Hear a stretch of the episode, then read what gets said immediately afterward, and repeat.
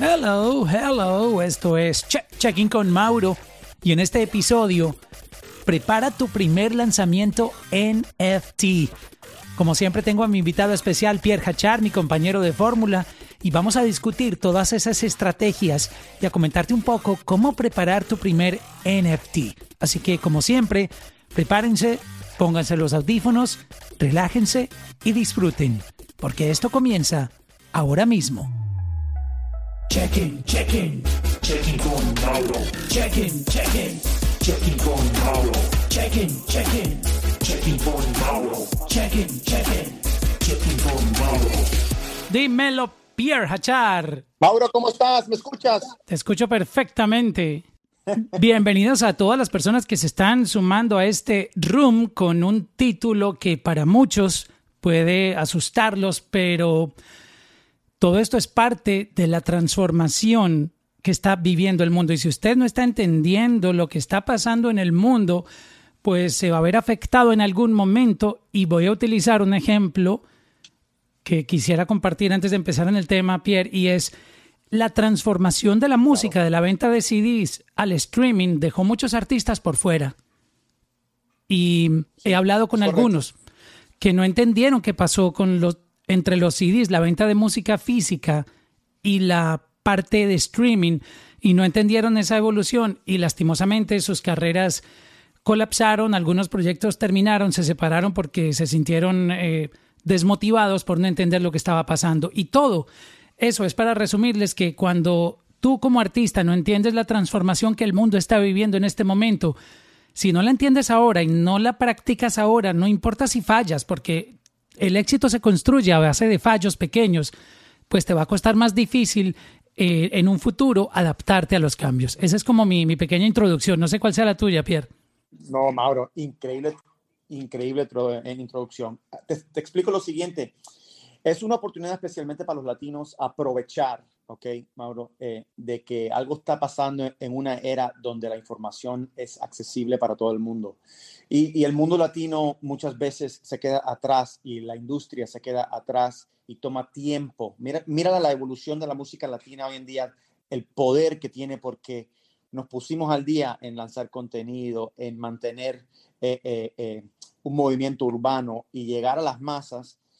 Cuando cambia la tecnología, si no nos quedamos al frente de lo que está pasando para entenderlo y si no lo entendemos, hacemos el esfuerzo para poder entender lo que está pasando, nos quedamos atrás y los artistas pueden perder sus oportunidades del éxito, porque más que nunca hay oportunidad para el artista, especialmente el independiente, de ganar dinero. Hoy estaba viendo, eh, leyendo un artículo de una artista, eh, ella creo que es de Nueva York, hace música americana, dice que viene años sin poder vender su música, las disqueras no le estaban prestando atención y la semana pasada vendió su primera canción como NFT, ¿ok? En 3 mil dólares. Y ella dijo, no son los 3 mil dólares que me gané, sino que alguien le puso valor a mi música cuando todo el mundo me dijo que no tenía valor. ¡Wow! ¡Qué punto tan duro ese! E, esa frase hay que hacerle highlight. Alguien le puso valor a mi música cuando, nadie, le quiso poner valor a mi wow, música. ¡Qué duro! Entonces vendió su primera canción en 3000 lo hizo como, me imagino, uno de uno o uno de cinco en vez de una, una venta continua. Y de repente entró en noticias y está ganándose la vida a través de lanzar música como NFTs. Entonces, no conozco suficiente de su carrera ni qué está haciendo para implementar la continuidad, pero fue una historia de lo que está pasando hoy y para que sepan, esto se está desarrollando todavía. Esto viene años desarrollándose, esto no es nuevo, lo de los NFTs, quiero estar claro, pero es nuevo para las masas y la mayoría de las personas todavía no entienden lo que es un NFT, ¿ok? Y la única manera que van a entender lo que es un NFT es hablándolo, viéndolo, practicándolo, preguntando todos los días. Todo el mundo tiene mucho que aprender. Es algo muy tecnológico, pero a la vez es algo muy práctico que yo pienso que en los próximos dos años va a ser, va a estar tan simplificado, Mauro, que le va, que va a ser casi como lo que es streaming hoy, ¿ves? Porque cuando streaming salió, la gente decía, pero ¿qué es esto? Eh, pero la canción no está en mi disco duro, eh, pero soy dueño de la canción, lo puedo escuchar, ¿cuántas veces lo puedo escuchar? Ahorita tú vas, pum, Spotify, Deezer, Apple Music, lo que sea, pum, escuchas la canción, entiendes, pagas tu mensualidad o tienes una versión gratis, te, te tiran anuncios y chao. Se simplificó la tecnología. ¿Me, ¿Me, entiendes? Entonces, eso es lo que va a pasar con los NFTs. Y, pero ahorita es el momento de entenderlo para aprovechar esos movimientos. Y no quiero acelerarme tanto, pero sí te digo lo siguiente. Eh, eh, eh, cuando se simplifique, van a haber comunidades muy importantes eh, digitales, donde estas comunidades de verdad le van a dar valor, le van a dar un valor muy grande a los NFTs, van a ser movimientos, porque son ahorita como que colecciones digitales, ¿ok? Vamos a verlo así.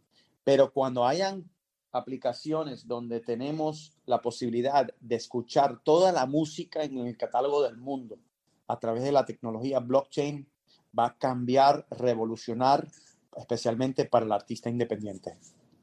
Acabas de, dar un, un, ejemplo de una descripción perfecta para lo que está sucediendo. Y mm, vamos a empezar a compartir un poco el paso a paso de cómo, cómo una persona puede hacerlo. Y se van a preguntar, pero es que yo no soy un gran artista, yo no tengo el nombre de Daddy Yankee, yo no tengo la imagen de Maluma, yo no tengo el alcance de Bad Bunny. De esto no se trata eh, el NFT. El NFT no, no es una competencia como Billboard, no es una competencia como, como los music charts, donde solamente impera tu convocatoria, tu gran audiencia. Esto no es de, de gran audiencia, esto es que tú con un solo comprador puedes monetizar tu arte, es, es vender arte y, y, es tu arte, la música es tu arte y no todas las piezas musicales van a clasificar para streaming. Pueden haber piezas musicales que tienen un contenido tan increíble que ni siquiera eh, requieran de, de, de una campaña en streaming, sino que sean tan especiales que se convierten en una pieza de venta, de arte única, que es lo que hace el NFT. Para resumirles, el NFT te da la, la opción de tú ser dueño de algo que, que permite que tengas el comprobante de que tú eres el dueño, el único dueño de esa pieza. Entonces, creo que el, el primer paso, empecemos a hablar por la parte legal como creación. Si yo creo una pieza eh, de audio, eh, para el NFT el proceso es igual que cuando yo la saco por streaming, de registrarla en la biblioteca del Congreso y, hacerle copyright. Eh, descríbenos un poco ese paso, Pierre. mira, hablemos un poquito del proceso del inicio. Y si yo fuera un artista hoy en día, lo primero que yo estuviera pensando es, ok, estoy sacando música, ¿qué puedo hacer para complementar mi disco, sean 12 canciones o una canción, usar un arte que a lo mejor no se esté usando en las plataformas convencionales como Spotify. Ponerle 30 segundos de la canción eh, favorita mía de ese disco y cambiarlo, hacerle una versión única y ir por el proceso de crear un NFT, que lo vamos a hablar hoy, ¿no? Eso es lo primero que yo estuviera haciendo ahorita si, artista, si soy artista y no entiendo lo que es una pieza digital que se verifica a través del blockchain, como tú dijiste. Yo voy a crear un NFT, es algo que complementa lo que estoy haciendo musicalmente y lo estoy haciendo como una pieza digital donde la gente lo va a poder comprar y van a poder verificar que es una pieza oficial. Y eso es lo que todo artista debe estar haciendo. Ahora, la creación, los derechos de autor de ese NFT es como cualquier creación. Lo estás es una expresión de una idea y lo fijas en un medio tangible. Básicamente eso es lo que es un derecho de autor. Lo voy a repetir. Las ideas no tienen protección. Es la expresión de esas ideas cuando lo fijas en un medio tangible que tiene protección. ¿Qué digo con esto?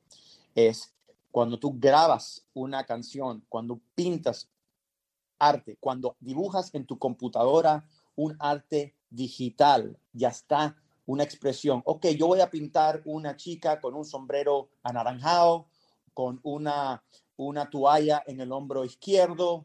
Eh, eso es una idea. Todavía no tengo protección. Tú lo puedes imaginar. Todo el mundo se imaginó una chica con un sombrero, con una toalla guindando eh, de su hombro izquierdo, con su traje de baño, a punto de entrar a la playa y tenía las sandalias azules. Todo eso es lo que te acabo de decir. No tiene protección todavía porque es una idea lo tengo que fijar en un medio tangible, lo tengo que dibujar. Ya al dibujarlo, a imprimirlo, aplicarlo a una versión digital, tenemos protección bajo la ley. Esa protección se tiene que registrar en la Biblioteca del Congreso, en las organizaciones de otras partes del mundo y hay convenios que hay, tratados entre países, que es el Berne Convention, donde te da ciertas protecciones. Todo esto necesario lo hagas NFT o no lo hagas NFT, ¿ok? Igual. ¿Qué pasa? Para tú crear tu primera NFT, tú tienes que, obviamente, estar 100% seguro que tienes todos los derechos para poder lanzar ese NFT, esa pieza única digital verificado por el blockchain. O sea que es, es una muy buena idea tratar en lo que tú puedas. Si la obra la puedes hacer tú solo, tú sola, en su totalidad, te va a dar mucho más control. O si con la persona que estás colaborando, pues no vas a tener inconvenientes o no, o está entendiendo lo que están haciendo, eh, va a ser sencillo también, ¿no? Pero creo que eh, lo que habíamos discutido, que si lo haces solo va a ser como mucho más sencillo de controlar toda esa, esa obra, ¿no? Sí, mucho, ahorita obviamente mucha gente están haciendo lo solos, pero tú lo puedes hacer con 10 personas. Yo ahorita mi oficina está haciendo contratos entre muchos colaboradores para NFTs y es fácil, es todo el mundo está de acuerdo, este es el porcentaje, este es cómo se va a lanzar, quién lo va a lanzar. Si hay una agencia de por medio, muchas veces las agencias de marketing de este tipo de, de, token, de este tipo de, de artículo digital, esta pieza, eh, se involucran en el negocio y se cierran contratos antes de lanzamientos de colecciones o de piezas, etc. Entonces, eso lo tienes que hacer no matter what, porque si no, va a haber demandas, porque es como cualquier pieza, es como cualquier canción, es como cualquier derecho de autor de, arte, de música, de lo que sea. No, y no me quiero imaginar en un futuro, después de que una obra esté en las manos de un comprador, un dueño, y tengas que contactarlo, decirle que tú tienes que pedírsela de vuelta porque otra persona con la que colaboraste no está de acuerdo y este negocio, o sea, yo creo que eso es terrible, es, nunca se debe permitir llegar ahí. Va a haber problemas, pero todo empieza con el inicio de lo que se llama el minting of el NFT, el minting, el proceso de minting de NFT.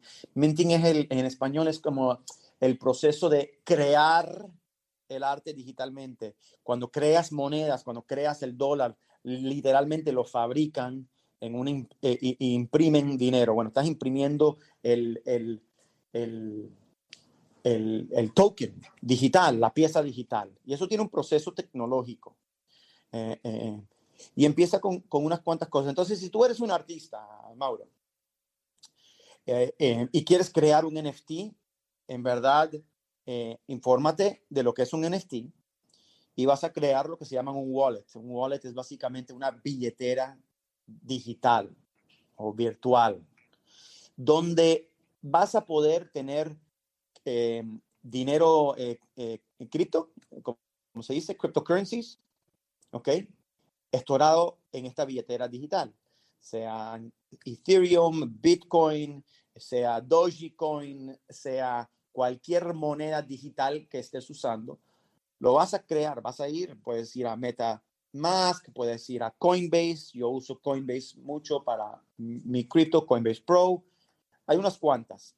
Te deja comprar lo que se llama Ethereum, es una tecnología donde puedes ejecutar okay, contratos inteligentes que tienen un comando donde cuando ciertas cosas pasan, automáticamente se transfieren los derechos de lo que estés intercambiando en el blockchain. En este caso, yo sé que es complicado, pero te estoy, a todo el mundo aquí le estoy implantando un poco de, de, cierta terminología, porque cuando vayan y entiendan lo que esté pasando, eh, para los que no entienden, les va a eh, eh, sumar dos y dos, ¿ok? Entonces, cuando, cuando eso se ejecuta, tú vendes una pieza, el blockchain, a través del contrato inteligente, te transfiere esos derechos, cualquiera que los derechos sean, a la otra persona directamente. De, un, de tu billetera, vende, y el otro recibe automáticamente, casi instantáneamente, después de la verificación del contrato inteligente, los derechos de esa pieza. Y ahora tiene ese valor en su billetera virtual. ¿Ok? Y así es como se puede vender los NFTs. Ahora, ¿a dónde lo compras y a dónde lo vendes? Eso se llaman gateways. ¿Ok? Para traducirlo, esto, esto sería como su, tu agregador. Vamos a decirlo así. Exacto, para entender el, digamos que hay que explicarlo un poquito más callejero. Sí, tiene sus diferencias, pero vamos por conceptos generales, vamos a decir, este es el agregador, ¿ok? Tú los estás subiendo tu, tu música a un agregador el agregador básicamente te está comunicando tu música y tu MP3 y tu, y tu arte y tus créditos para que el consumidor lo pueda escuchar a través de la plataforma, las plataformas Spotify, Apple Music, etc. El gateway es como que el que visualiza el código entre uno y otro para que veas el arte, lo compres con Ethereum y se haga la transacción, básicamente. Ellos no son dueños de nada, ellos no aguantan valores, ellos comunican. Sí, es como, como Venmo o Cash App. Para, no es lo mismo, pero es para que entiendan que es como que el medio para tú enviar el dinero. En este caso sería tu obra. Es el puente que visualiza la transacción. Eso es lo que es. El gateway es el puente que visualiza la transacción, literalmente. Porque si yo me comunico con alguien que quiera comprar, ¿cómo yo le enseño el NFT? ¿Cómo yo le digo que, que, yo agarro 10% de todas las ventas secundarias? ¿Cómo yo le digo todas las condiciones del contrato inteligente? Nada, el gateway te los comunica y si tú estás de acuerdo con la transacción, ¡pum! Ellos hacen el puente. Punto. Durísimo eso. En términos de, la planificación, mucha gente se preguntará, pero ¿cómo yo puedo llegar a eso? Ya, tenemos claro que la parte creativa, pues eso ya depende de cada artista. Tú, e, y esto es ilimitado. E, el, NFT no significa que tú vas a hacer una canción. Tú puedes también hacer un package. Por ejemplo, hay artistas que son muy bonitas, muy hermosas, aparte de que saben cantar muy bonito. Eh, son, son físicamente muy hermosas y podrían utilizar, digamos, esa, ese imán que tienen para los fanáticos de hacer algo especial. ¿Se acuerdan la época que los calendarios estaban tan de moda que salía eh, estas modelos eh, súper lindas y en marcas de cigarrillos o de Coca-Cola o de repuestos de auto? ¿Te acuerdas? Que es la época de los calendarios. Este, Siempre contrataban mujeres muy, hermosas o actrices o cantantes. Eh, digamos que esto se puede traducir hoy en día, que tú puedas tener una sesión fotográfica o un video exclusivo de 30 segundos, un minuto, con un material inédito que tú lo vas a meter en un package en ese NFT. Puede ser una canción y ese mismo concepto visual tú lo, tú lo grabas en un video con fotografías y envías como un package, como una cajita de, especial de, de ese NFT. Entonces va a tener un valor mucho más agregado porque ese es un video que solamente existe con una sola copia, una canción que solo tiene una copia, es un material eh, fotográfico que solo tiene una copia y mm, obviamente lo hace muy especial porque pueden pasar muchas cosas, inclusive hay gente que te lo puede comprar para negocio, para venderlo luego en 10 años, cuando tu carrera, imagínate que tú empieces en NFT como un artista emergente y en 10 años tú seas como la próxima Demi Lovato o Selena Gómez. ¿Te imaginas cuánto puede costar ese NFT de la persona que lo compra? Que lo pueda vender. ¡Wow! y eso, mira, y eso, obviamente las estrategias de NFT se cambian dependiendo de qué nivel de artista eres y cuánta publicidad tienes detrás de ti, ¿no? Eh, pero eh, definitivamente, ahorita, si ves al futuro, va a cambiar. Eh, y te puedo explicar mil, mil maneras como yo pienso que va a cambiar el mundo de la música con los NFTs y la tecnología, que me parece brillante para conectar el consumidor directo al artista. Eh, más y más, ¿no? Eh, pero muchos artistas están diciendo, bueno, lo que yo quiero hacer es lanzar mis NFTs, pero yo no los quiero vender a 10 mil dólares, yo lo quiero vender a 5 dólares y yo quiero que el mercado dicte si hay un mercado para revender mi, el valor de mi NFTs.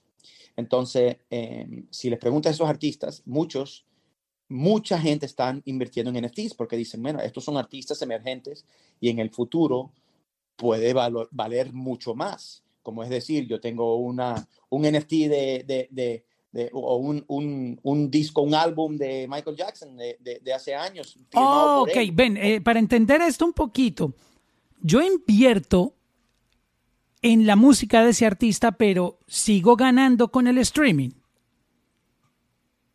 Sí, bueno, mira, el NFT te deja ganar, te deja venderlo, ¿ok? Entonces, si yo tengo una pieza, yo compré una pieza, un arte, yo fui para una tienda de arte, una galería, yo me compré un arte y pagué mil dólares, me encantó. Yo mañana eh, tengo ese arte en mi casa eh, y digo, ¿sabes algo? Pasaron 10 años, veo que el artista eh, ha crecido muchísimo y sus piezas valen 100 mil. Yo lo puedo vender. Yo soy dueño de esa copia. Yo no soy dueño de los derechos de autor de esa, de esa, de ese original. Yo soy dueño de esa copia.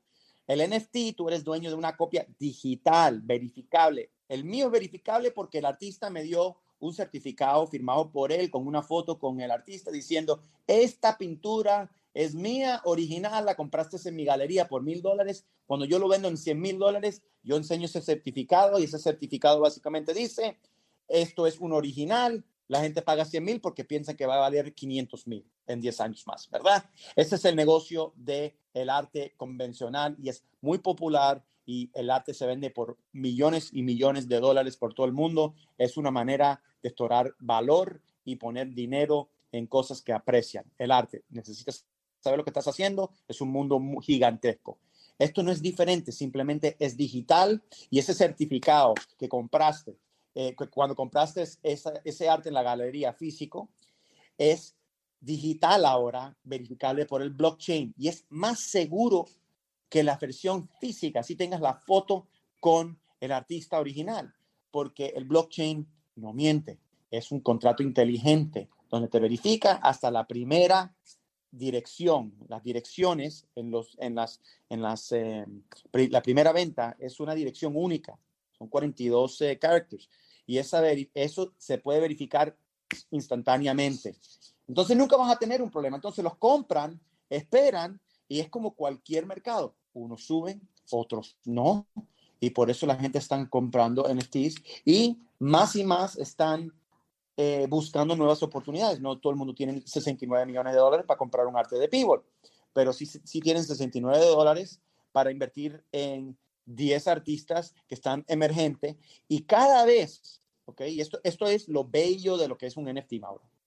Cuando yo compré esa galería, el ejemplo, en la galería de ese artista por mil dólares y yo lo revendí en 100 mil, porque yo lo puedo hacer, yo soy dueño de esa copia, no de los derechos, yo no puedo fabricar camisas con eso, con, con, con, con ese, ese arte, ¿no? Es porque yo no soy dueño de los derechos de autor, pero yo soy dueño de esa pieza original de ese artista y lo vendo en 100 mil, al artista original no le toca nada.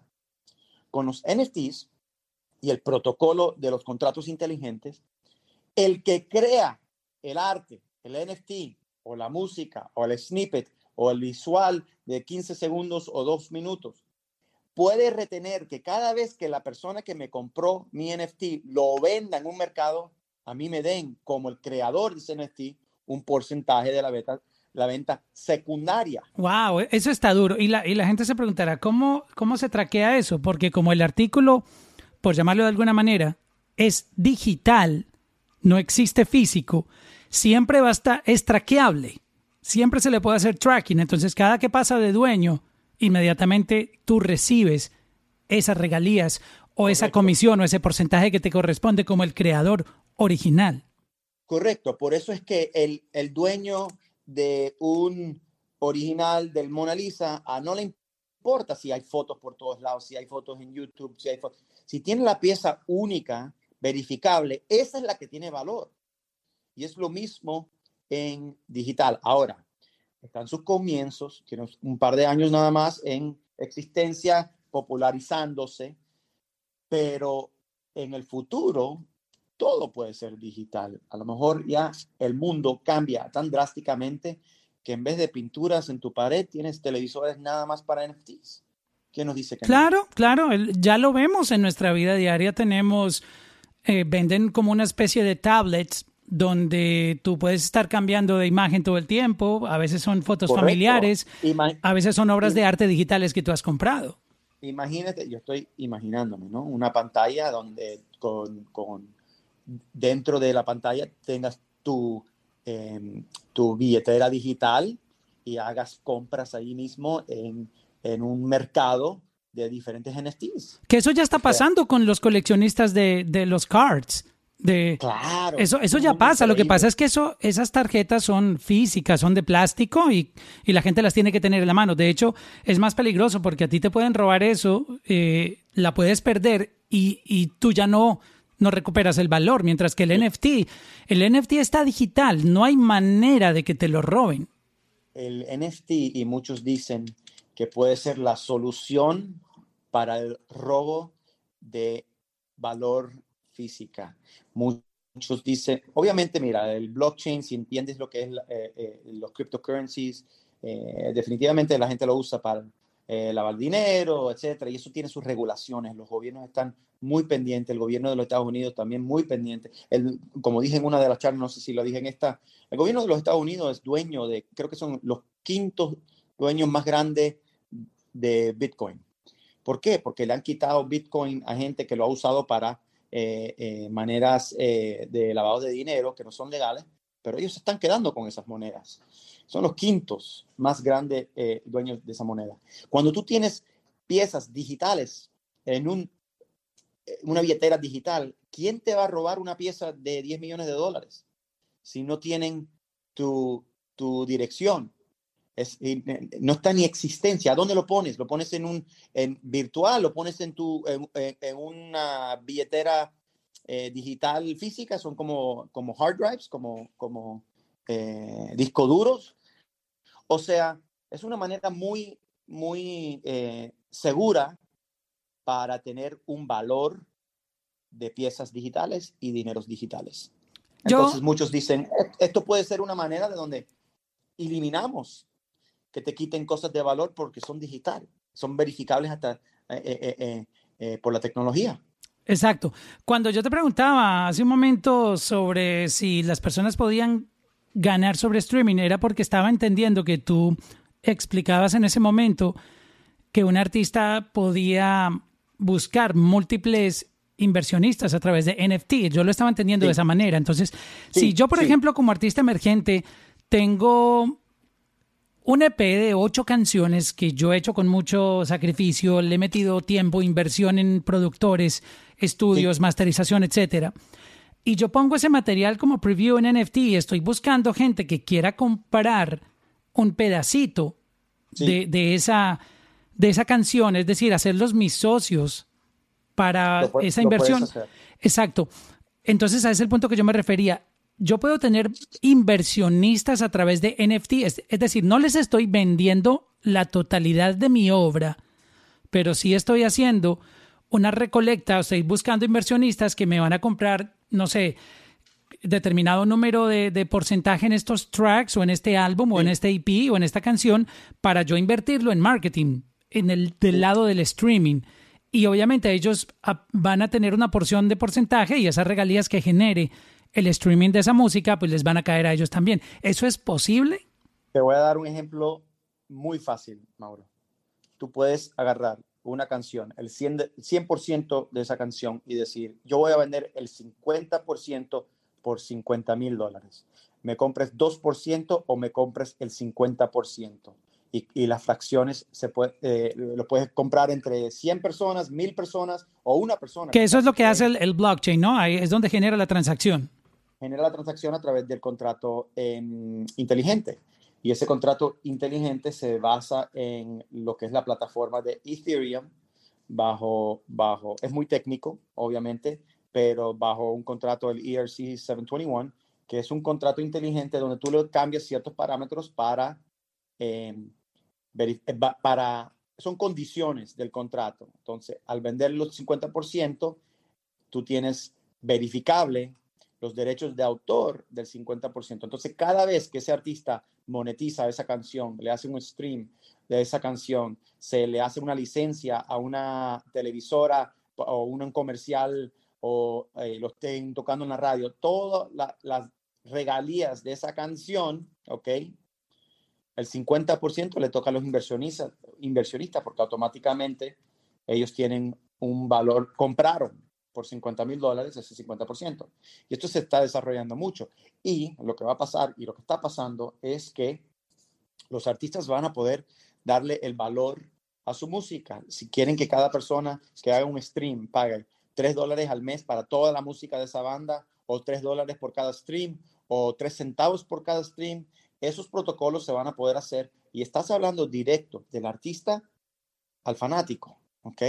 Siempre van a haber intermediarios que, que van a querer entrar en facilitar esto, por eso que la educación y la información es importante, porque si lo entiendes, tal vez no necesites intermediarios, ¿ok?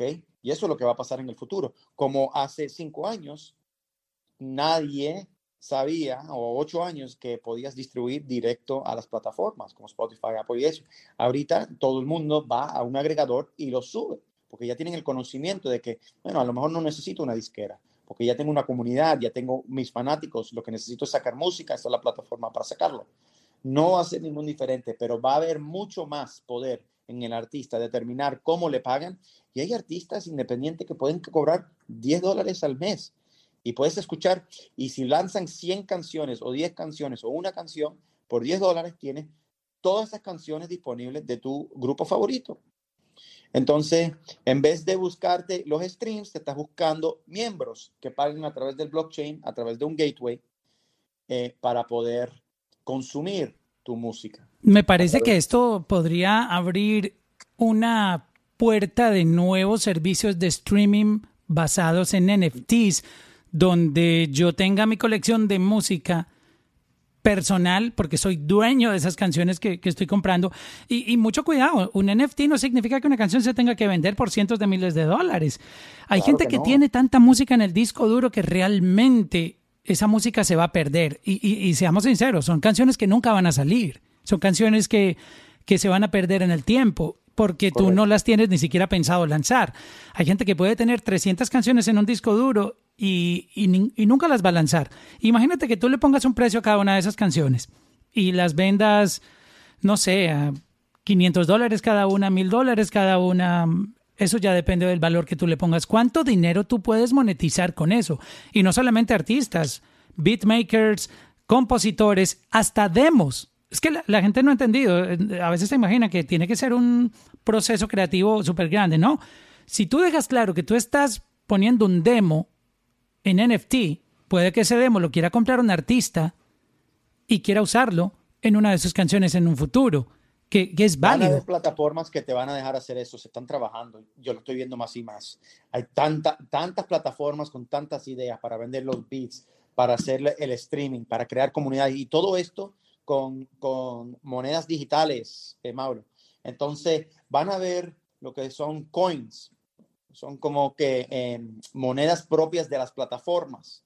Y, obviamente, si, si, si los que están acá eh, siguen la cryptocurrency, hay, hay muchas monedas que se usan para diferentes cosas y se crean comunidades entre esas monedas. Imagínate si tuvieras que pagar a Spotify a través de una moneda de Spotify, por ejemplo. O sea, y esa moneda, mucha gente lo va a usar como meterle valor, ¿ok? Y mañana a lo mejor una moneda te compra 10 canciones en vez de 100. Entonces se está apreciando el valor de esa moneda. Entonces está creando comunidades monetarias a través de estas monedas digitales. Entonces, muy interesante, hay negocios paralelos a lo que se está haciendo. Por ejemplo, personalmente, en este momento, si me compran un arte en, con un Ethereum, que hoy creo que está a 1600 y pico, 1700, 1680, eh, yo aguantara, porque mañana eh, me pagaron con un Ethereum, me pagaron 1680, mañana a lo mejor valen 3000 dólares. Entonces hay negocios paralelos que los artistas tienen que entender eh, y no es diferente de cualquier negocio de, de financiamiento. Tienes que entender la, la, el negocio detrás del negocio para aprovechar ese dinero. Es como decir, me gané un millón de dólares en regalía. Ok, bueno, vamos a, vamos a ver, artista, un millón de dólares. Le estás pagando 20% a tu manager, dedúcele 10% a tu booking agency, 5 a 10% a tu abogado, 5% eh, a, a, a, X personas, el 38%, 40% eh, a tu, para impuestos, dependiendo de qué país estás, y deducciones. ¿Qué te quedan? ¿3, 400 mil dólares? Ok, bueno, ¿qué vas a hacer con eso? ¿Te vas a comprar cuatro relojes y te vas a quedar con cero?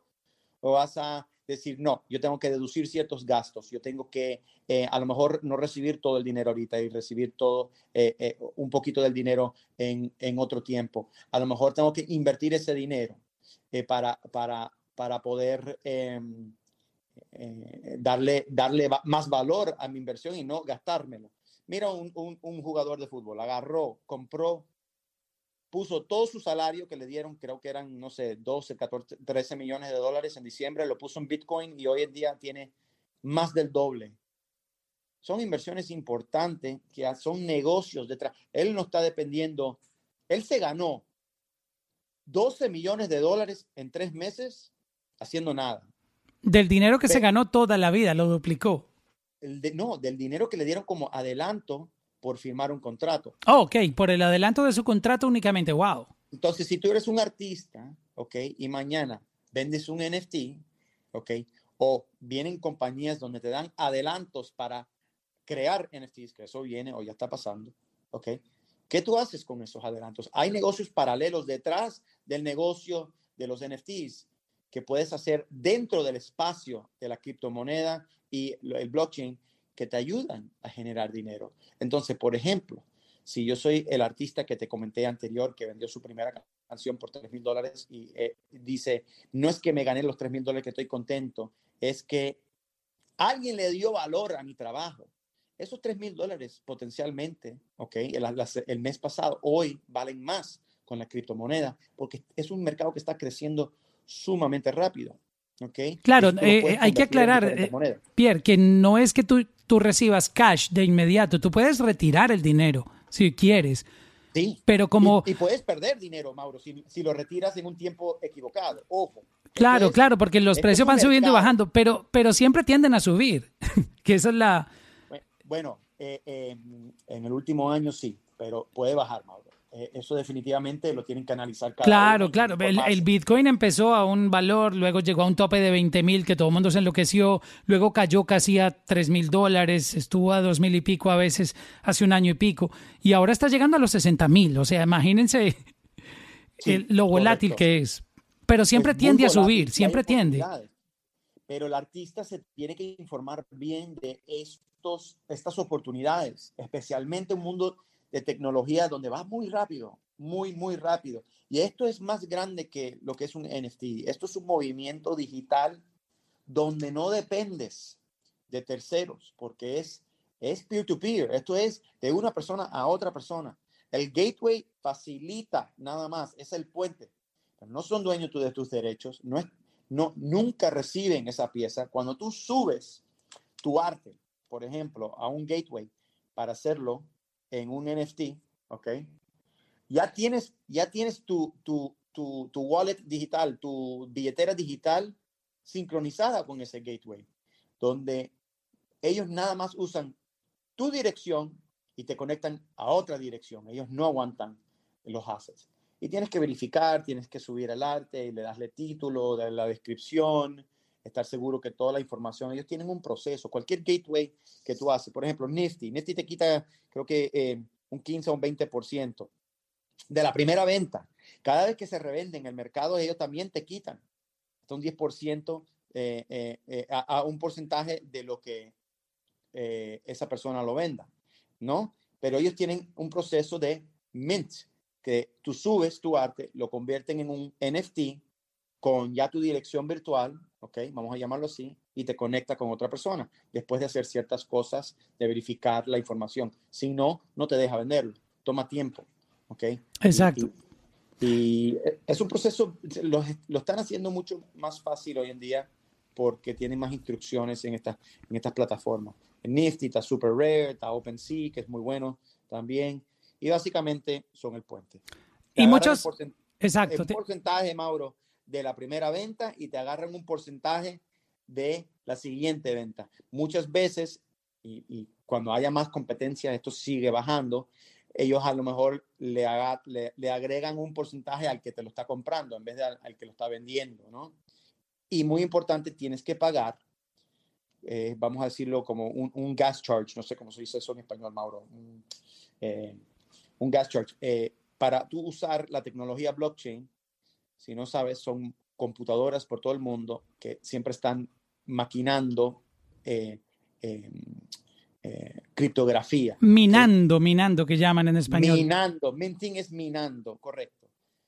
Están minando criptografía y eso toma eh, petróleo y te cobran un, un, un fee para el petróleo que consume el blockchain para generar ese NFT. Y eso lo pagas adelante. Creo que ahorita son como 30, 30 dólares, 25 dólares, no sé, dependiendo. Pero es un proceso donde tienes que entender bien la tecnología para aprovecharlo, De eso sí te digo claramente, eh, si no entiendes la tecnología, eh, crea un NFT y empieza el proceso y te va a ayudar a entenderlo. Exacto, yo les voy a colaborar con, con algunos datos para, digamos, guiarlos un poco en, en esa preparación del primer lanzamiento, porque eh, como artista, pues la gente entiende lo que debe poner, que es arte, pero obviamente, esto tiene como unos procesos, estamos en, un cambio, en un momento de adaptación, hay plataformas nuevas que están apareciendo en el mercado. Y les voy a dar algunos datos de, de lo que he averiguado para artistas. Entre ellas hay una que se llama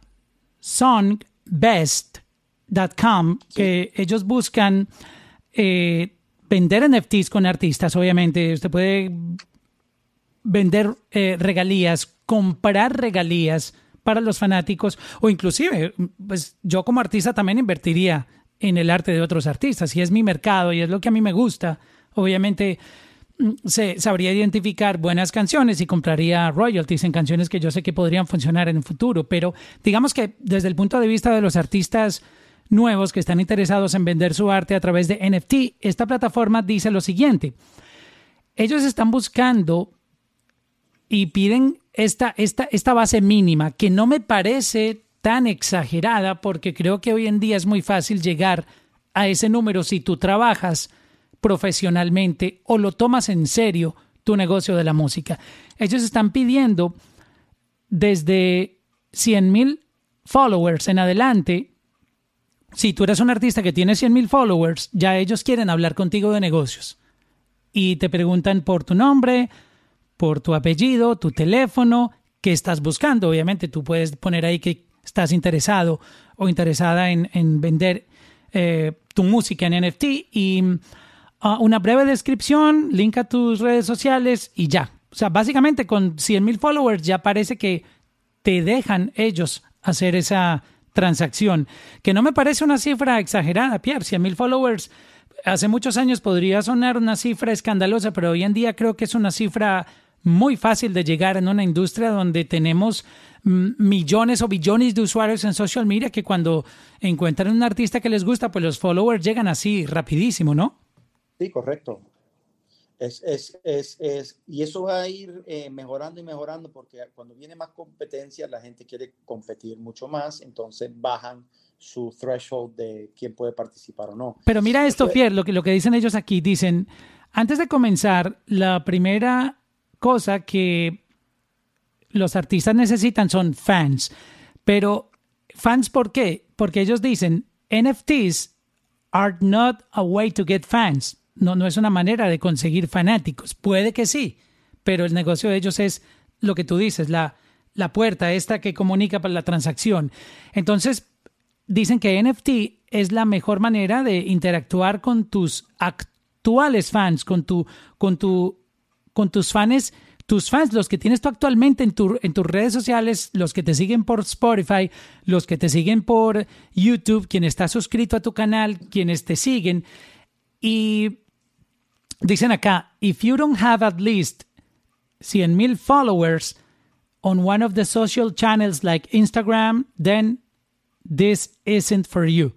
Esta plataforma es muy clara, por ejemplo, en que ellos no están buscando artistas menores de 100 mil followers. Claro. Lo dejan claro, pero no me parece una cifra exagerada. Y eso que estoy hablando solamente de esta que tengo para ponerles como ejemplo, que se llama Song Best. Pero seguramente hay otras que no les importa si tú tienes menos de 100 mil followers. Claro, no, y lo que se está desarrollando es lo que te dije, son comunidades de moneda donde son como sound, SoundClouds eh, usando blockchain, donde, donde el, el que está subiendo música tiene control y así tengas mil followers, ¿ok? Y mil streams a tres dólares son tres mil dólares que puede ser un artista que hace, eh, que, que con mil streams en Spotify no se gana ni, ni 10 dólares. Entonces, va a haber esas avenidas, porque no todo el mundo tiene 100 mil followers ahorita, y esos 100 mil no van a comprar eh, eh, NFTs, ¿no? Entonces, yo creo que ese número es, es cualquier, yo creo que sí, 100 mil para cualquier artista, obviamente hoy en día es mucho más eh, común que hace unos años, ¿no? Pero yo creo que esos números van a, van a, van a bajar y se va a abrir más la comunidad porque la gente lo va a entender más. Ahorita hay dos cosas. O el fanático, fanático, fanático compra tu NFT, tu colección, o el que entiende esta tecnología y está buscando nuevas oportunidades. No hay otras personas. Correcto, que ahí es donde, digamos que la, lo que pide esta página, por ejemplo, ya no, no aplica para esa no. otra estrategia y es que hay gente que le gusta comprar piezas únicas. Correcto. Y que no le importa si tú eres o no eres famoso, le gustó tu arte y punto. No le importa. No le importa. El otro día estaba hablando con un cliente, me llamó y me dijo, Pierre, vendí mi primer NFT. ¡Wow! wow. ¿En cuánto? Un, un Easter, 1.400 dólares. ¡Wow! ¿Quién? Alguien de la otra parte del mundo, en Europa. ¡Wow! Y... O sea, pero te, te estás refiriendo a un artista, a un cantante. No, es un artista visual. Visual, ok. Hizo, hizo una, un, una pintura. Sí, una pintura digital. Y gente por todo el mundo está buscando. Entonces, hay dos mercados. Hay el mercado de tu fanático, por eso mm, dicen, yo, tú necesitas 100 mil personas porque ellos me imagino que van a hacer un mercadeo a esas 100 mil personas. Sí, esta plataforma y, busca es monetizar tus fanáticos. Eso. Y eso es el, el, el, mercado primario para un NFT, sea música, sea, sean snippets, sea arte, sea lo que sea, no importa. Sea modelo y quieres poner una foto en la playa con tu bikini y hacerlo como un NFT digital, porque mañana vas a hacer Cindy Crawford, hay una plataforma para eso y me imagino que esta gente te va a ayudar, lo, los ayuda en ese proceso, que me parece excelente para que sepas. No. Eh, eh, eh, y pues literalmente, como los días de los calendarios, como estabas diciendo, eh, eh, hoy en día lo puedes hacer a través de NFT. Pero el mercado secundario es la gente que entiende este negocio, los que ya están dos años más adelante, ya están entendiendo el valor que ciertas piezas bajo ciertas circunstancias pueden dar. Y lo están pagando. Tienen fondos de preparación donde la gente invierte en estos NFTs, porque el NFT, es si hoy lo compraste a 10, mañana a lo mejor cuesta 20, pero si no, por lo menos sabes que te costó 10, alguien va a pagar 10, alguien va a pagar lo que tú pagas y va a tener sus altas y sus bajas, pero sobre tiempo es una manera de aguantar dinero digitalmente con una pieza, como hacen con arte. ¿no? Sí, yo les, voy, yo les voy a dar un ejemplo durísimo. Eh, hay un artista que se llama Trey Lau, les voy a poner una de sus canciones más famosas, Uf. que es esta que se llama Better With You. Me encanta esta canción.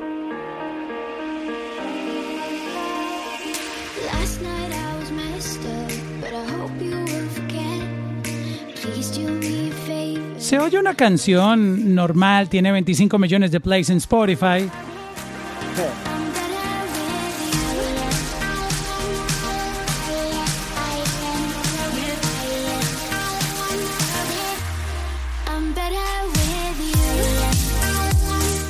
Déjenme decirles que este artista vendió en un auction de NFT una pieza de 11.3 millones de dólares. Yo no entiendo cómo puede salir tanto billete en, en, en un auction.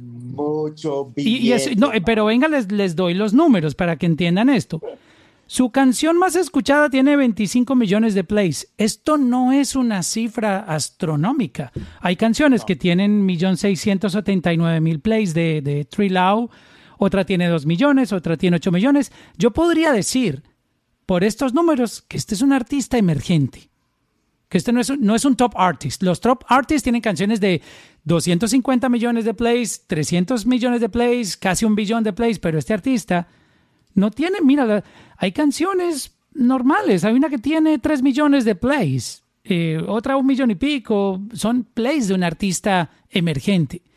Y logró vender en una acumulación 11.3 millones. Es wow. Bastante, es bastante, es bastante. Yo lo vengo siguiendo. Ellos, ellos Kings of Leon, eh, hay unos cuantos otros artistas. Bueno, Steve Aoki también hizo una de 4.5 millones. Wow. Yo creo que el de Steve Aoki fue el primer día, si no me equivoco, no estoy seguro, eh, eh, no sé si lo, si, si, lo verificas, pero él sacó, sí, vendió casi 5 millones de dólares en NFTs. Claro, Steve Aoki tiene nombre, eh, obviamente, pero oye, te voy a decir algo, son números extraordinarios y mañana pueden valer el doble los que son dueños de esas colecciones o de esas piezas, si no hagan más, si no hacen más. Entonces son, es una manera muy diferente de monetizar donde el artista, obviamente, vamos a hablar, los artistas que están bajo contratos discográficos, eh, eh, eh, las, las, las disqueras se están poniendo las pilas, no te creas, ¿no? Sí, y mira, Trilao tiene solamente 323 mil followers. Es un artista realmente emergente, no lo veo como, como un top artist por los números. Yo estoy de acuerdo, yo estoy de acuerdo contigo. Yo estoy de acuerdo contigo. Entonces, las disqueras se están poniendo las pilas, Mauro, y están leyendo los contratos y viendo, bueno, estos artistas que están haciendo, esto cae dentro de nuestro contrato, no cae dentro de nuestro contrato, cuál es la regalía, con cuánto dinero nos debe, cuál, esto es recuperable, no es recuperable, hay que renegociar el contrato con el artista. Todo esto son conversaciones que están pasando en estos momentos detrás cámara. Cosas que, que, que, están pasando. Yo, yo estaba pensando y eh, en una conversación que tuve la semana pasada con Gustavo López, el fundador de Machete Music, em, estábamos hablando de Daddy Yankee y yo le preguntaba por el álbum Barrio Fino, que estuvo unos meses ausentes de streaming. Él me contó la historia de lo que pasó. El álbum estaba en manos de Universal, pero terminó el contrato y se lo devolvieron a Raymond, a, eh, a Daddy Yankee. Él estuvo en, eh, un tiempo buscando distribución, de pronto quería buscar un comprador. Si Daddy Yankee hubiera escuchado de NFT. Uf. O sea, eh, yo creo que Daddy Yankee le, faltó que alguien del lado tecnológico le hubiera dicho al oído, hey, no lo pongas en streaming de nuevo, véndelo por NFT. Porque ese álbum me contó las cifras, Gustavo, me dijo, el álbum Barrio Fino vendió cuatro millones y pico de copias que en esa época se vendían a 8 o 9 dólares y generó como 30 y pico de millones solamente por venta de CDs. Imagínate eso. Eh, y estamos hablando de hace más de, Barrifines como del 2006. Estamos hablando que eso es mucho billete en esa época para vender CDs y un artista latino y de un género que todavía no había estallado. Estaba empezando apenas el reggaetón. Este, si a Dari Yankee, que esto fue hace menos de un año lo de Barrio Fino, creo, por ahí, o si tiene, no tiene más de un año alguien le hubiera dicho, hey, Raymond, ese álbum sácalo por NFT, el dineral que hubiera sacado ese álbum. Imagínate que alguien pueda ser el dueño de Barrio Fino, el, uno de los, de los top tres álbumes de reggaetón más duros de la historia. Eso pudo haber pasado. Y de hecho creo que Dari Yankee está a tiempo porque él es el dueño del master. Él puede hacer con ese álbum lo que quiera. Sí, sí, está, eh, él está distribuido, yo creo, por, creo que por Universal y tiene su, su, sus propios masters, creo yo, no estoy seguro, pero sí te digo algo, Mauro, yo artista ahorita, entre contratos, aguanto. Yo, un artista, entre contratos grandes, aguanto y lanzo NFTs. Puedes ganar mucho dinero. Un Daddy Yankee ahorita sacando NFTs sin, sin tener que responderle a nadie es un billete gordo. El próximo que viene es Nicky Jam. Está preparando un, lanzamiento de un NFT en la misma plataforma donde Osuna hizo su lanzamiento con Alec Monopoly. Ya anunciaron que el próximo que viene este, tiene que ver con, con Nicky Jam. Sí, sí, tengo tres otros, cuatro otros artistas, eh, no lo voy a mencionar, que van a, van a sacar muy pronto. Vamos a abrir para preguntas. Yo creo que mucha gente tiene curiosidad de, de, conocer un poquitito. Más, Mauro. No, no, no, no. Eh, mira, eh, preparar el lanzamiento es sencillo. Es tienes que estar listo. Este, ya más o menos escuchaste algo de lo que está pasando. Hay algunas plataformas que están pidiendo un número, eh, pero no te bases en la información que yo estoy dando porque hay tantas que cada una puede tener políticas diferentes. La que yo comenté pide artistas con un mínimo de 100 mil followers, que de eso abunda. Artistas con 100 mil followers yo me encuentro todo el tiempo y que no, están firmados, son independientes, están luchando solos, o sea, de eso abunda. Pero hay otras plataformas que no te van a pedir ese número porque básicamente eh, están abiertas a que cualquier artista venda su, su, su obra. Entonces, eh, es, es, eso, estar preparado este, ya Pierre explicó un poquitito la parte legal de, registrar tu música y todo ese proceso. Y, y, bueno, lo otro es, tienes ya que tú mismo buscar la plataforma que tú puedas entender tener el material listo que tú quieras sacar y aprender a montar una campaña, ya sea con tu equipo de creativos, tu, tu, equipo de social media, para tú obviamente hacer todo eso, porque yo creo que esto tiene que estar acompañado de, de, una, de una campaña de medios, una campaña donde tengas un press release para que le anuncies al mundo. Obviamente eso es bueno porque como artista tú vas a ser un pionero de eso, ¿no? Eh, ganarte también ese crédito. Más prensa, más prensa hagas para eso. Exacto. Mejor. Te voy, a, te voy a dar el nombre de una plataforma que, que viene muy fuerte, se llama Audios. Audios. A-U-D-I-U-S. ¿Y qué, qué, hacen ellos? Ellos son una plataforma eh, eh, que, que, que, dejan que los artistas básicamente usen cripto como exchange para, es como un SoundCloud, vamos a decirlo, eh, a través del blockchain. Tienen, están creciendo rápidamente rápidamente para vender canciones a cualquier nivel, como los quiera vender, eh, los derechos, sin derechos, están, están creciendo bastante, bastante rápido como, como pioneros en lo que es música NFT, ¿no? Música NFT. Entonces recomiendo que, que vayan leyendo eso, se está desarrollando bastante. Eh, y hay otros. Pero esto en los próximos dos años yo creo que vas a ver una mutación y va a cambiar bastante, porque si entiendes bien, y no quiero entrar muy en detalle en lo que es el ER, el ERC 721, pero es básicamente el contrato em, inteligente que se usa para la transacción, que se puede cambiar a través de código. Y eso, bueno, los abogados y los codificadores eh, entran y desarrollan estas plataformas donde tú puedes cambiar ciertas condiciones y vender 50% en vez del 10%. 3 dólares en vez de un dólar. Todo esto son variables dentro de un contrato digital que se llaman smart contracts, que son la base de la ejecución de la transacción en el blockchain para música eh, eh, y para arte y para los NFTs. ¿Se necesita tener un manager para uno empezar un proceso de venta de NFT? que agarrar y hacer, montar el primero. Eso es lo que tienes que hacer. Después, cuando creces, sí, mira, las plataformas de, de marketing eh, y las agencias ayudan bastante y definitivamente necesitas hacer eh, contratos de colaboración para NFTs para que puedas lanzar con todos los derechos. Sea tú el que está lanzando o seas un colaborador con otra persona que esté lanzando. El NFT. Bueno, todos los artistas que están aquí o los interesados, levanten la mano para las preguntas. Llega el momento de preguntas. Mientras levantan la mano, yo quiero recordarles que por favor sigan el Club Latino Gang es la casita verde que ven aquí encima de mi foto, donde está el título de este room. Hay una casita, le dan tap en la casita y esto los va a llevar al Club Latino Gang. Denle follow y nominen todos los miembros que quieran que incluyamos aquí. Este, y en este club siempre van a estar pasando unos rooms bien interesantes, entre ellos este que tenemos los lunes aquí con, con Pierre Hachar. Eh, no olviden seguirnos también aquí en las personas nuevas que llegan. Veo muchas caras nuevas aquí. Los saludo a todos y a todas. Eh, si no me siguen, síganme, síganme también por favor a, Pierre. Eh, le sacan screenshot a este room y nos postean, nos copian ahí, nos taguean en, Instagram. La cuenta de Pierre es arroba redcarpetlow. Mi cuenta en Instagram es arroba Mauro Londono. Esa es su manera como de, darnos ahí el apoyo y el aplauso.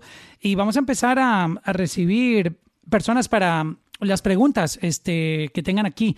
De este tema de hoy. Prepara tu primer lanzamiento. Vamos a llamar gente aquí al, al stage. Ya estoy empezando a aceptar. Vamos aceptando gente que va llegando aquí en el orden que llegan, pues ven que llegan. Creo que llega Daniel, primero. Daniel, bienvenido. Buenas noches. Buenas noches, Mauro. Primero que todo, chévere la foto nueva. Felicitaciones. Muchas gracias. Saludos, Daniel. ¿Cómo estás? Muy bien, muy bien. Eh, primero que todo, Pierre, chévere lo de el webinar de la semana pasada, estuvo excelente. Y pues bueno, precisamente como compositor, eh, ¿cómo yo podría de pronto subir una canción que quisiera venderle a alguien que la quiera interpretar? Por ejemplo, estas plataformas en el futuro me imagino que van a ser como un estilo de un marketplace donde tal vez eh, algún intérprete quiera entrar a buscar música eh, de, de, pronto, ¿de qué manera yo podría hacerlo para, para vender mi música? Excelente pregunta, Daniel. Primero, ante todo, gracias por atender el webinar. Obviamente, eh, em, eh, te garantizo que aprendiste muchísimo. Hicimos un webinar, cómo registrar y proteger tu canción. Fue casi tres horas. Si no me siguen, como dice Mauro, hágame tag a Red Carpet Law y, me, hacen cualquier pregunta y, vean a, las páginas que tengo. Siempre estoy educando gente con videos y webinars sobre todo, todo tipo de tema legal en la industria de la música. Así que Daniel, gracias por eso. Mira, eh, eh, definitivamente va a ser un, un, Esto va a comenzar con los beats y ya, ya hay plataformas, eh, específicamente no tengo nombres, pero ya hay plataformas, lo pueden buscar, donde puedes comprar o licenciar beats, donde puedes ir, escuchar diferentes eh, eh, eh, producciones y ver cuál te gusta y hacer la transacción con los términos de uso a través del blockchain. Eso ya está existiendo y eso va a evolucionar y vas a poder, obviamente, como dijo Mauro, subir un demo. Quién sabe, a alguien le gusta y a través de esa transacción hacen el próximo hit. Yo quiero escuchar el próximo un, Un voice note. Un NFT que se le hizo eh, eh, se, buscó como un demo NFT. Eso sería noticias. Wow, es, eso está durísimo porque... Dime, dime, dime no, Mauro, si vas y, tú eres un artista grande y vas a través de NFT, una plataforma donde escuchas música y dices, este demo me gusta, lo voy a grabar, voy a hacer la transacción a través del blockchain con los términos de uso y se convierte en un éxito mundial con un compositor que ni conoces. Imagínate tú eso. Claro, y, y aparte esto agiliza el proceso porque ya no tienes que estar llamando que el papel, que envíame un contrato, que lo firmo, que no respondo el correo. o sea, eso es como que lo compraste y ya, ya, ya es tuyo. Lo compras, las regalías de uno y otro ya están puestas, todo el mundo estaba de acuerdo, aquí no hay que hay un 2% que se le tuvo que dar a alguien. Aquí es ya. Esto pasó, yo puedo usarlo, a ti te paga tu regalía y se la compra. Obviamente, todo depende del contrato inteligente, pero estas plataformas, van a haber plataformas que te van a poder manipular esas condiciones más y más a través de la nueva demanda que viene con eh, los NFTs y el blockchain. Vamos a saludar a Jonah Music. Buenas noches, Jonah, ¿cómo estás? Jonah, buenas, buenas noches. Buenas noches, buenas noches a ambos, buenas noches, Mauro, buenas noches, Pierre, ¿cómo están? Buenas noches, Jonah. Todo bien, todo bien. Bien, bien. Esto es algo que me apasiona y que he estado estudiando, estudiando, estudiando y creo que tiene mucho potencial. Gracias por, por informarnos de, todo esto de NFT. Es un, nuevo mundo que se está abriendo. Entonces, correcto. Eh, yo tengo una canción, mi, mi segundo single, que va a salir el 16 de abril. Entonces, llega justo en el momento que todo esto está pasando. Entonces, yo quisiera saber cómo ¿qué cosa se podría, si lo podría sacar primero, si sería como que estoy a tiempo aún para sacarlo por NFT y el segundo es, ¿qué piensas de sacar como por ejemplo un cover art o algo y ponerlo en NFT? Yo definitivamente hiciera el cover art y ni pensarlo dos veces, pero obviamente que, que sea algo único, diferente, a lo mejor con 15 segundos de parte de los coros de las canciones y hacer una colección, o sea, darle estructura eh, eh, si es la primera vez que lo estás haciendo. ¿Me escuchan bien? Sí, sí, sí. Ok. Ahora, em, eso depende de... Em, tu estrategia, ¿no? No hay reglas en esto, todo lo bello, lo puedes hacer tú mismo como quieras, ¿no? Pero yo sí digo, definitivamente, monta el arte, hazlo único, hazlo diferente, dale estructura, dale colección y ve para el proceso, crea una moneda digital, escoge bien el gateway que quieras usar, entiende el porcentaje que te van a quitar, entiende el porcentaje que te van a quitar en la venta secundaria, ten claro que quieras retener lo máximo en porcentaje de las reventas de esas monedas y hazno tag a todo el mundo para ver cuándo lo lanzas. Pero una, una pregunta, eh, Jonah, ¿tú, ¿tú quieres vender la pieza única, exclusiva? ¿O tú también quieres lanzarlo en streaming, pero quieres tener una venta digital, eh, para entender un poco lo que tú quieres. Eh, ambas, ambas en realidad. El arte me, llama mucho la atención porque puede ser algo muy algo exclusivo que a alguien le pueda llamar la atención, que es una pieza única.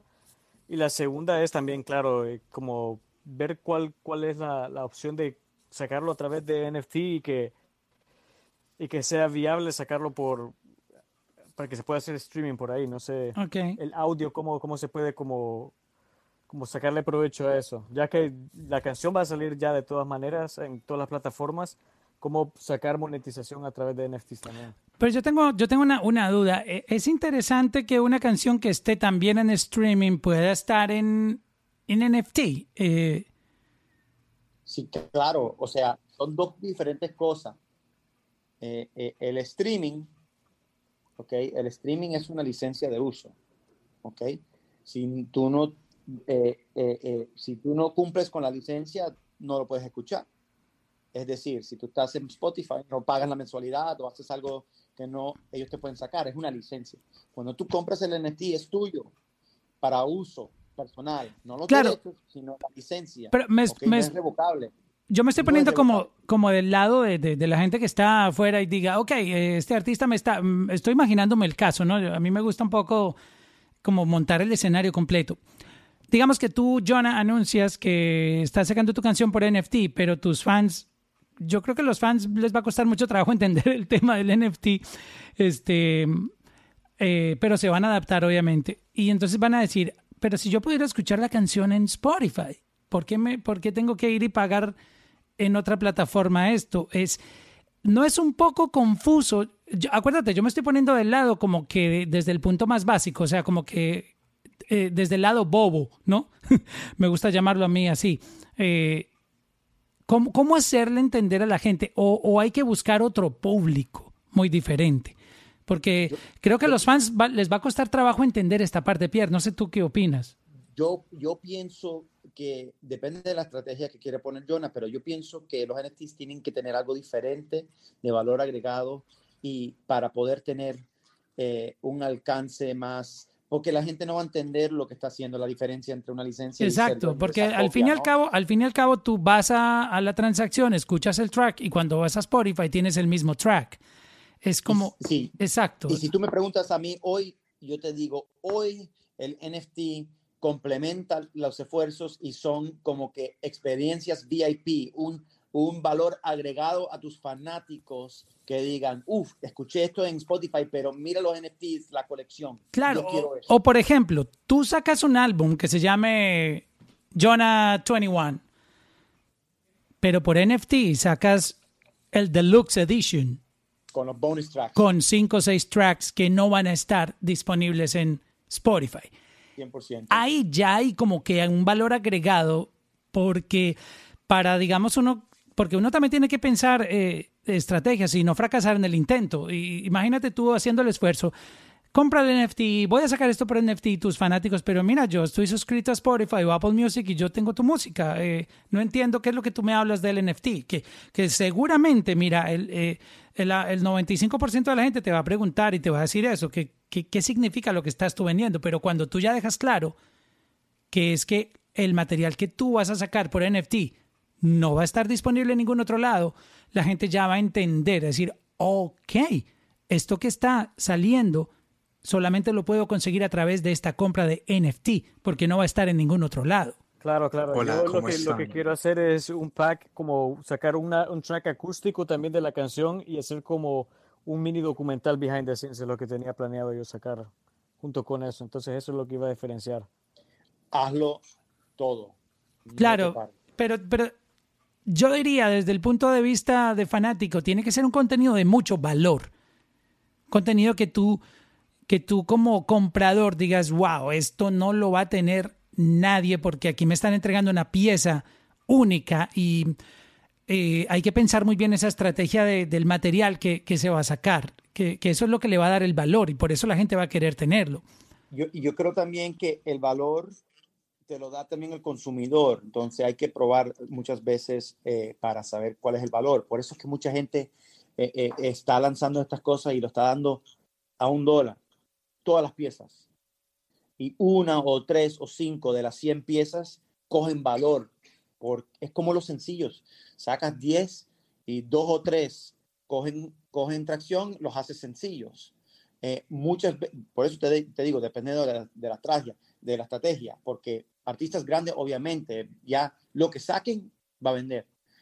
Y los artistas independientes que tengan fanaticadas más pequeñas o pequeñas, muchas veces tienen que probar un poco para ver qué es lo que funciona, qué no, y qué los fanáticos le están pidiendo. Pero yo sí creo que deben de ser piezas únicas y diferentes a lo que se están lanzando en el mercado, porque la mayoría de las personas no van a entender la diferencia. Perfecto, Jonah, muchísimas gracias por participar esta noche. Vamos a saludar a Pablo, ¿cómo estás? Bienvenido. ¿Cómo están? ¿Cómo estás, Mauro? ¿Cómo estás, Pierre?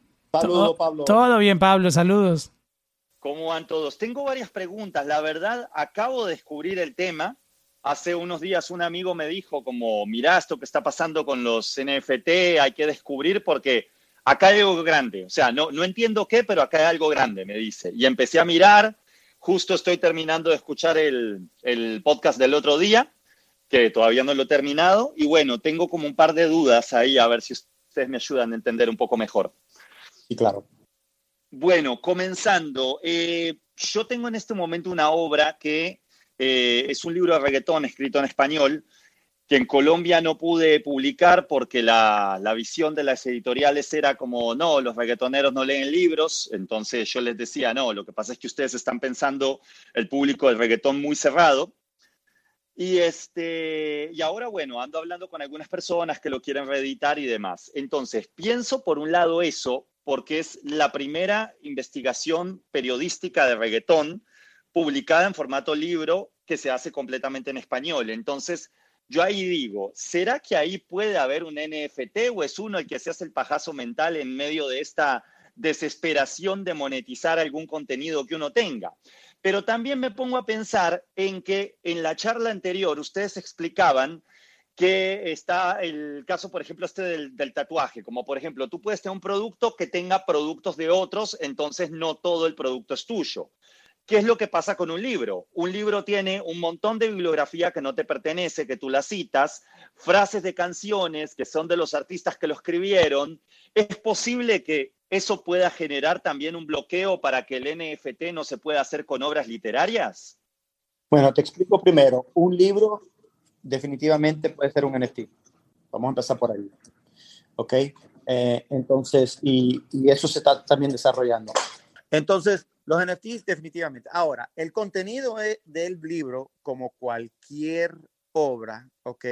Tiene sus limitaciones. Si tú tienes información que necesita aclararse, eso lo debes de ver, con un abogado, necesitas esos derechos, como canciones, derivados. Si tú estás usando porciones de otra canción en tu can canción y es un NFT, tienes un problema, te van a demandar. Lo mismo va a pasar con tu libro. Mm, es, un, es, un, caso interesante ese, Pierre. Sí. Eh, y yo, yo tengo, eh, ahora que comentaba esa inquietud, este, nuestro anterior eh, invitado aquí al, al Room, hay un podcast que yo grabé con una persona y ese podcast no salió y me enteró a final de año, en diciembre, que esa persona murió. Es un artista, eh, un compositor y artista mexicano que se llama Jerry de Mara.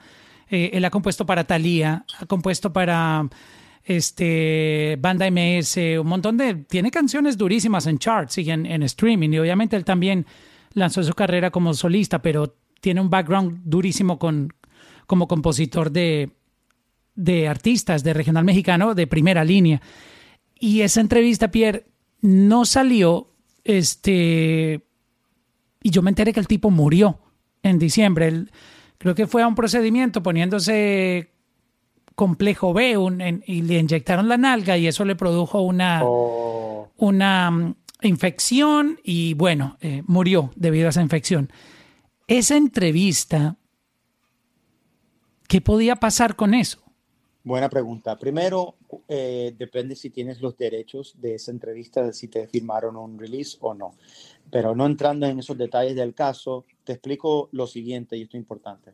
Los derechos de publicidad de un artista en ciertas jurisdicciones sobreviven muerte. ¿ok? Entonces significa que tienes que agarrar em, el permiso del legado, el, el estate, como decimos aquí en los Estados Unidos, que básicamente son los herederos en ese caso, eh, por el derecho de publicidad. En otras jurisdicciones no sobrevive esos derechos de publicidad, ¿ok? Y tienes un caso para poder usarlo. Eso después lo podemos hablar, pero es muy interesante. Y lo hago mucho, lo hago mucho en casos de, he representado artistas eh, y los, los, los estates después que mueren, artistas muy famosos, donde se le organiza, tengo un departamento eh, en el bufete de, abogados mío aquí en Miami, donde hacemos este tipo de trabajo. Y vamos a las cortes, se abre lo que se llama un estate y se dice, ok, todos los derechos de este artista de composición, de su nombre, de sus imágenes, de sus fotografías, sus videos, ahora le traspasan a los herederos y se, hace una, una estructura de fideicomiso para poder determinar, ok, los herederos son estos tres hijos o, este, o la viuda y los dos hijos. Se van a repartir las regalías de esta manera, lo va a administrar este tipo de persona. Entonces, en esos casos, uno le pide permiso para usar el nombre y la identidad para publicidad a el estate de ese artista que ya no está con nosotros. Interesante eso. Vamos a saludar a Brian Uh, Brainiac Beats. Brainiac. Brainiac Beats. Oh my God. Sí, señor. Sí, señor. Buenas noches. Buenas noches. buenas tardes para vosotros, supongo. ¿Cómo estáis? Muchas gracias por toda la información que estáis dando. Súper interesante y muy necesaria porque la mayoría de lo que hemos tenido acceso hasta ahora ha sido en inglés. Claro. Em, yo tengo varias preguntas. Eh, la primera sería si un smart, smart contract, una vez que se ha creado, se puede después modificar eh, añadiendo información que antes faltaba o si no se puede tocar una vez cerrado y publicado. Buenísimas preguntas, eh, eh, rapidito, los smart contracts son los contratos que usan los gateways, ¿ok? Para, para como darle las condiciones entre una persona y otra. Ya cerrado no se puede modificar. Ahora, si tú quieres modificar un contrato antes para usarlo tiene un costo y necesitas codificarlo bajo ciertos parámetros, ¿ok? Eh, en base a la plataforma Ethereum y tiene costos de, de, petróleo para poder ejecutar eso, eh, tiene un costo elevado. Eh, pero ya al tener eso cerrado, ya no se puede cambiar. Ya la transacción pasó. Perfecto. Y otra cosa, ¿recomiendan que un primer lanzamiento para un artista que se lanza de, repente en esto de los NFTs y, no había sacado nada antes, que lo saque con un precio fijo o que haga por una subasta?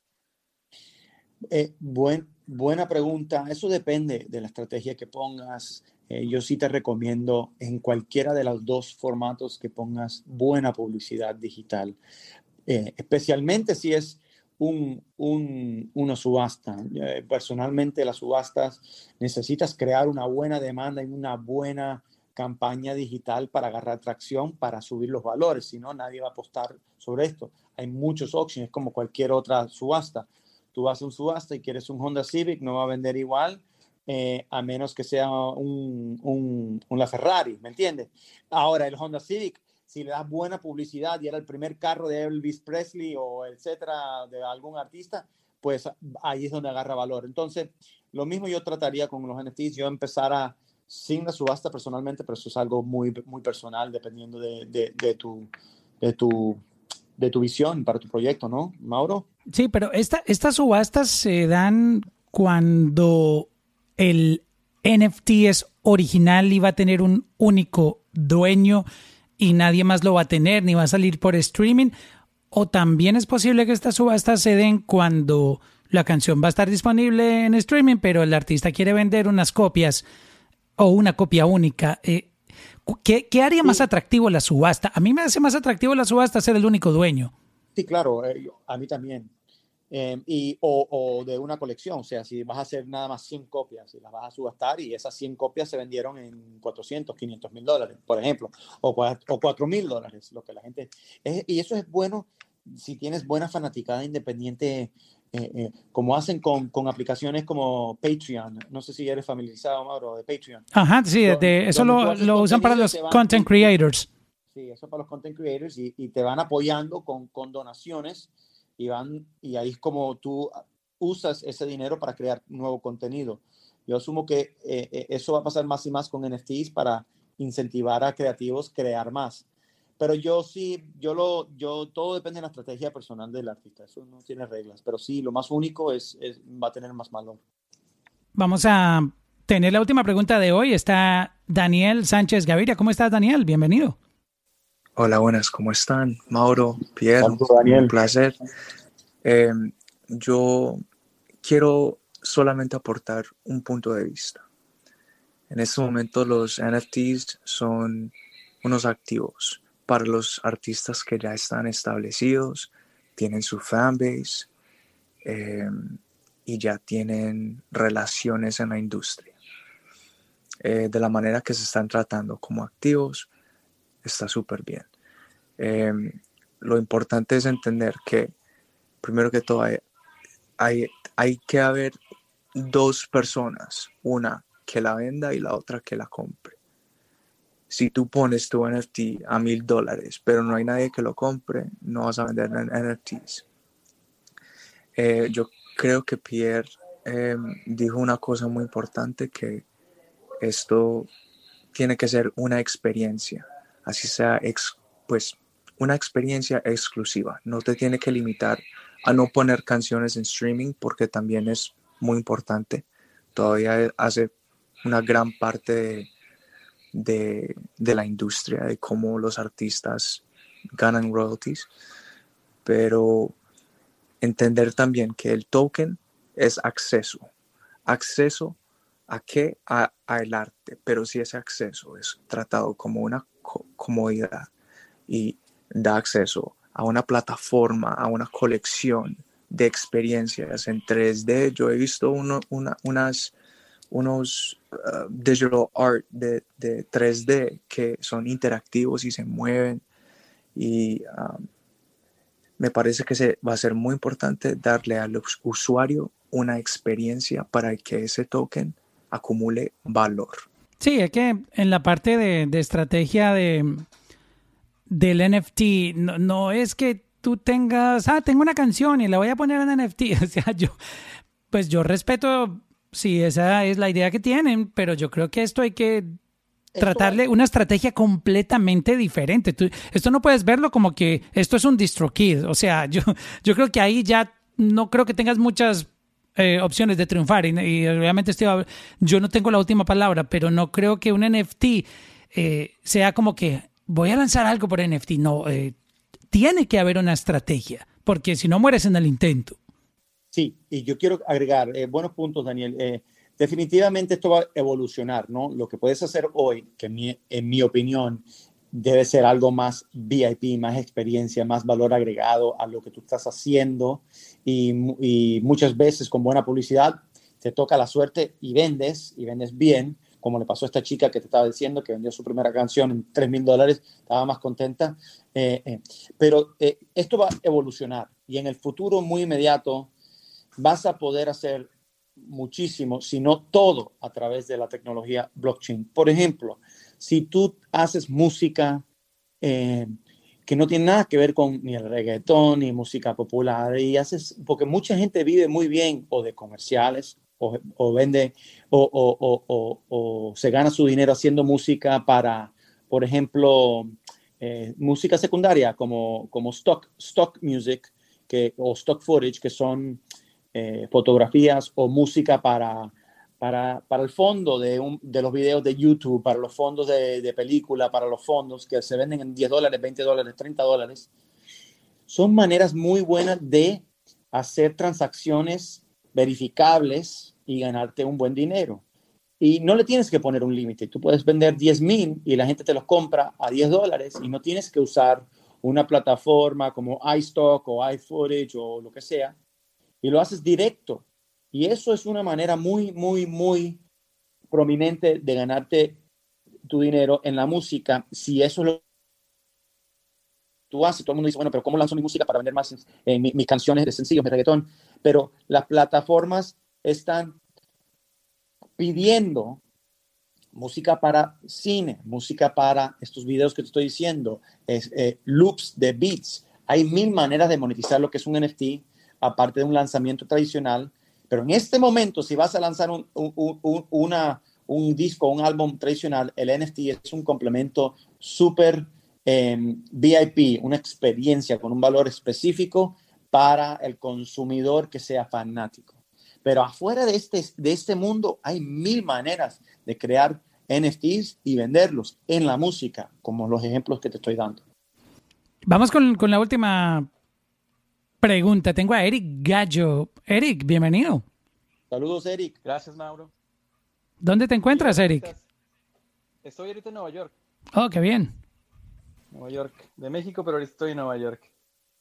Oye, Pierre, eh, bueno, pues hemos han, tocado ahorita temas desde NFT, smart contracts, blockchain, y, creo que esto, el NFT tiene un, pues un valor pues incalculable ahorita, pero a mí lo que, lo que me tiene frotándome las manos más que nada es lo de los, los smart contracts, ¿no? Y, te quería preguntar, ¿qué tan posible tú ves que, pues, o sea, que, que sustituyamos ya más pues el pago en dólares y el pago en, pesos mexicanos, etcétera, ya por cryptocurrencies en, en, negocios más banales. Y lo quiero aterrizar específicamente, por ejemplo, un artista que está firmado con una disquera y la disquera es la que pues vende toda la música y después le paga, en vez de pagarle en dólares, que le pague ya en cripto y, y que el contrato sea automático, porque sabemos que ahora las, las disqueras se toman el tiempo del mundo en pagar y no son transparentes.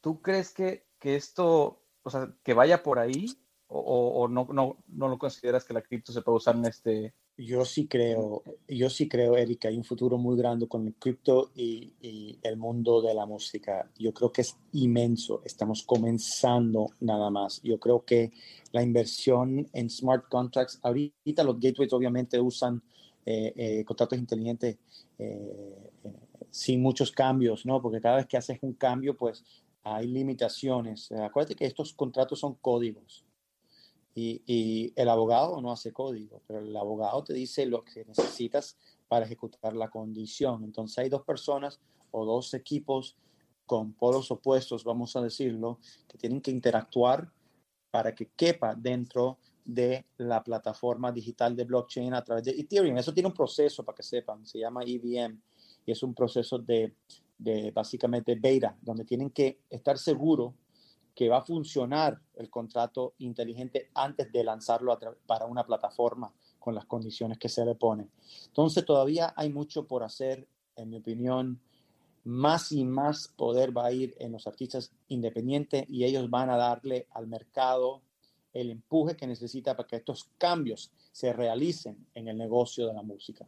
Gracias a todos por su participación. Yo creo que Pierre, eh, tenemos ya como muchos puntos que hemos analizado sobre el, el, NFT, cómo preparar ese primer lanzamiento. Creo que, en resumen, la estrategia lo es todo.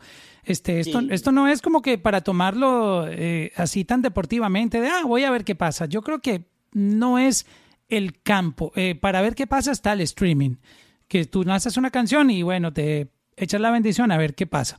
Pero creo que el NFT, mm, ya que estamos hablando de que la gente va a hacer una oferta por tu arte, van a querer pagar buen dinero por tu arte, la calidad debe ser algo primario y sobre todo la experiencia. Es como que, ¿por qué yo te voy a comprar esta canción?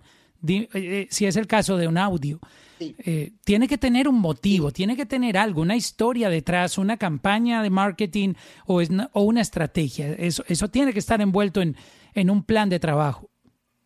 Yo te voy a decir algo, Mauro, y esto es muy importante, ¿no? Em, yo veo el NFT como la explicación que tú diste que fue increíble, que cuando salió el mini disc, cambiaste todos los CDs de los mini discs y después a los ocho meses los mini discs ni se, ni se vendían y tuviste que transformar todo en MP3, creo que me dijiste, a disco duro. Y Exacto. El, NFT es como que la introducción, porque son, se está usando para música, se está usando para experiencias VIP, se está usando para tokens muy exclusivos.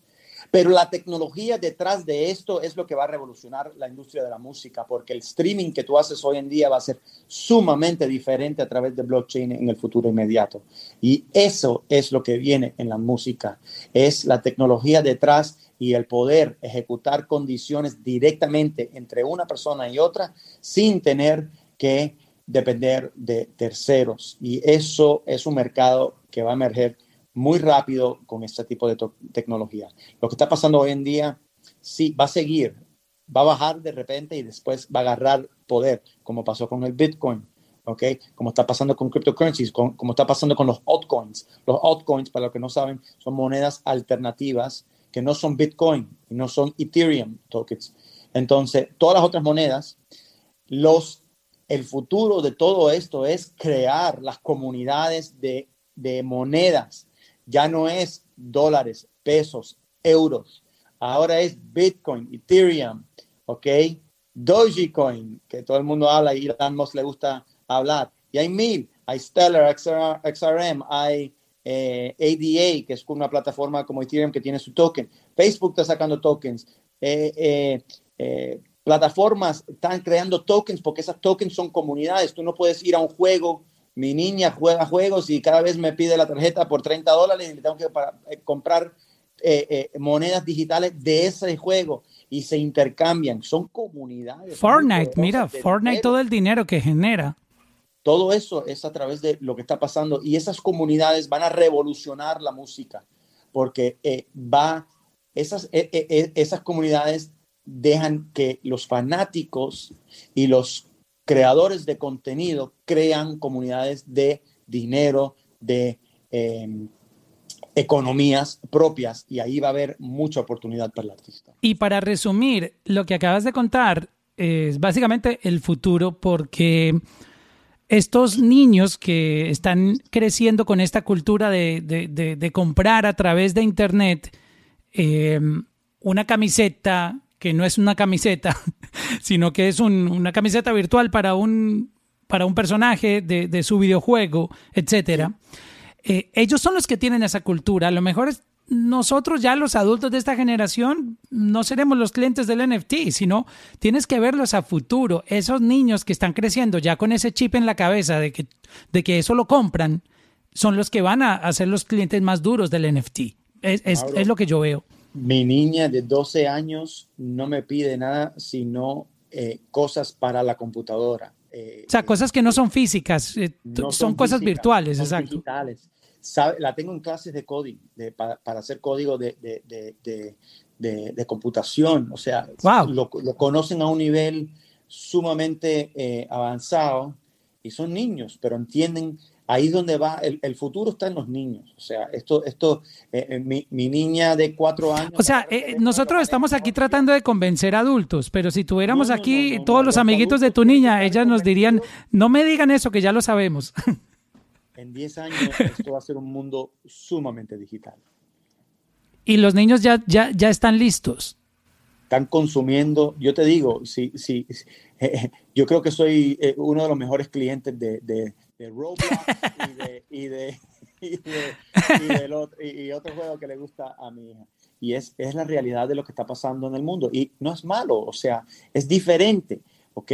A nosotros nos decían, ah, vas a estar enfrente del Nintendo, el PlayStation toda tu vida. Bueno, no fue así, para mí no fue así.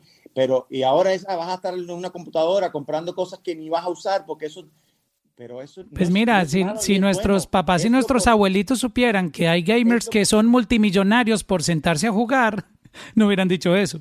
No fueran dicho eso. Y no, no, hay, no es malo ni bueno, es la realidad. y hay que aceptarlo y crecer con eso porque si no se quedan atrás. Y como comenzamos este, esta charla la vamos a terminar. Hay una oportunidad para el artista y el creativo, especialmente en el mundo latino, donde la tecnología va a avanzar muy rápido. Y el propósito de este Clubhouse y lo que estamos haciendo, yo y Mauro, es para que vayan abriendo los ojos y estén encima de lo que esté pasando, sean de las leyes, en las reglas, en las normas y en la tecnología, para que entiendan que si pierden un día de, lo que está pasando, se pueden quedar atrás en este mundo. No queremos que eso pase. Check-in, check-in, check-in con Mauro. Check-in, check-in, check-in con Mauro. Check-in, check-in, check-in con Mauro. Check-in, check-in, check-in con Mauro.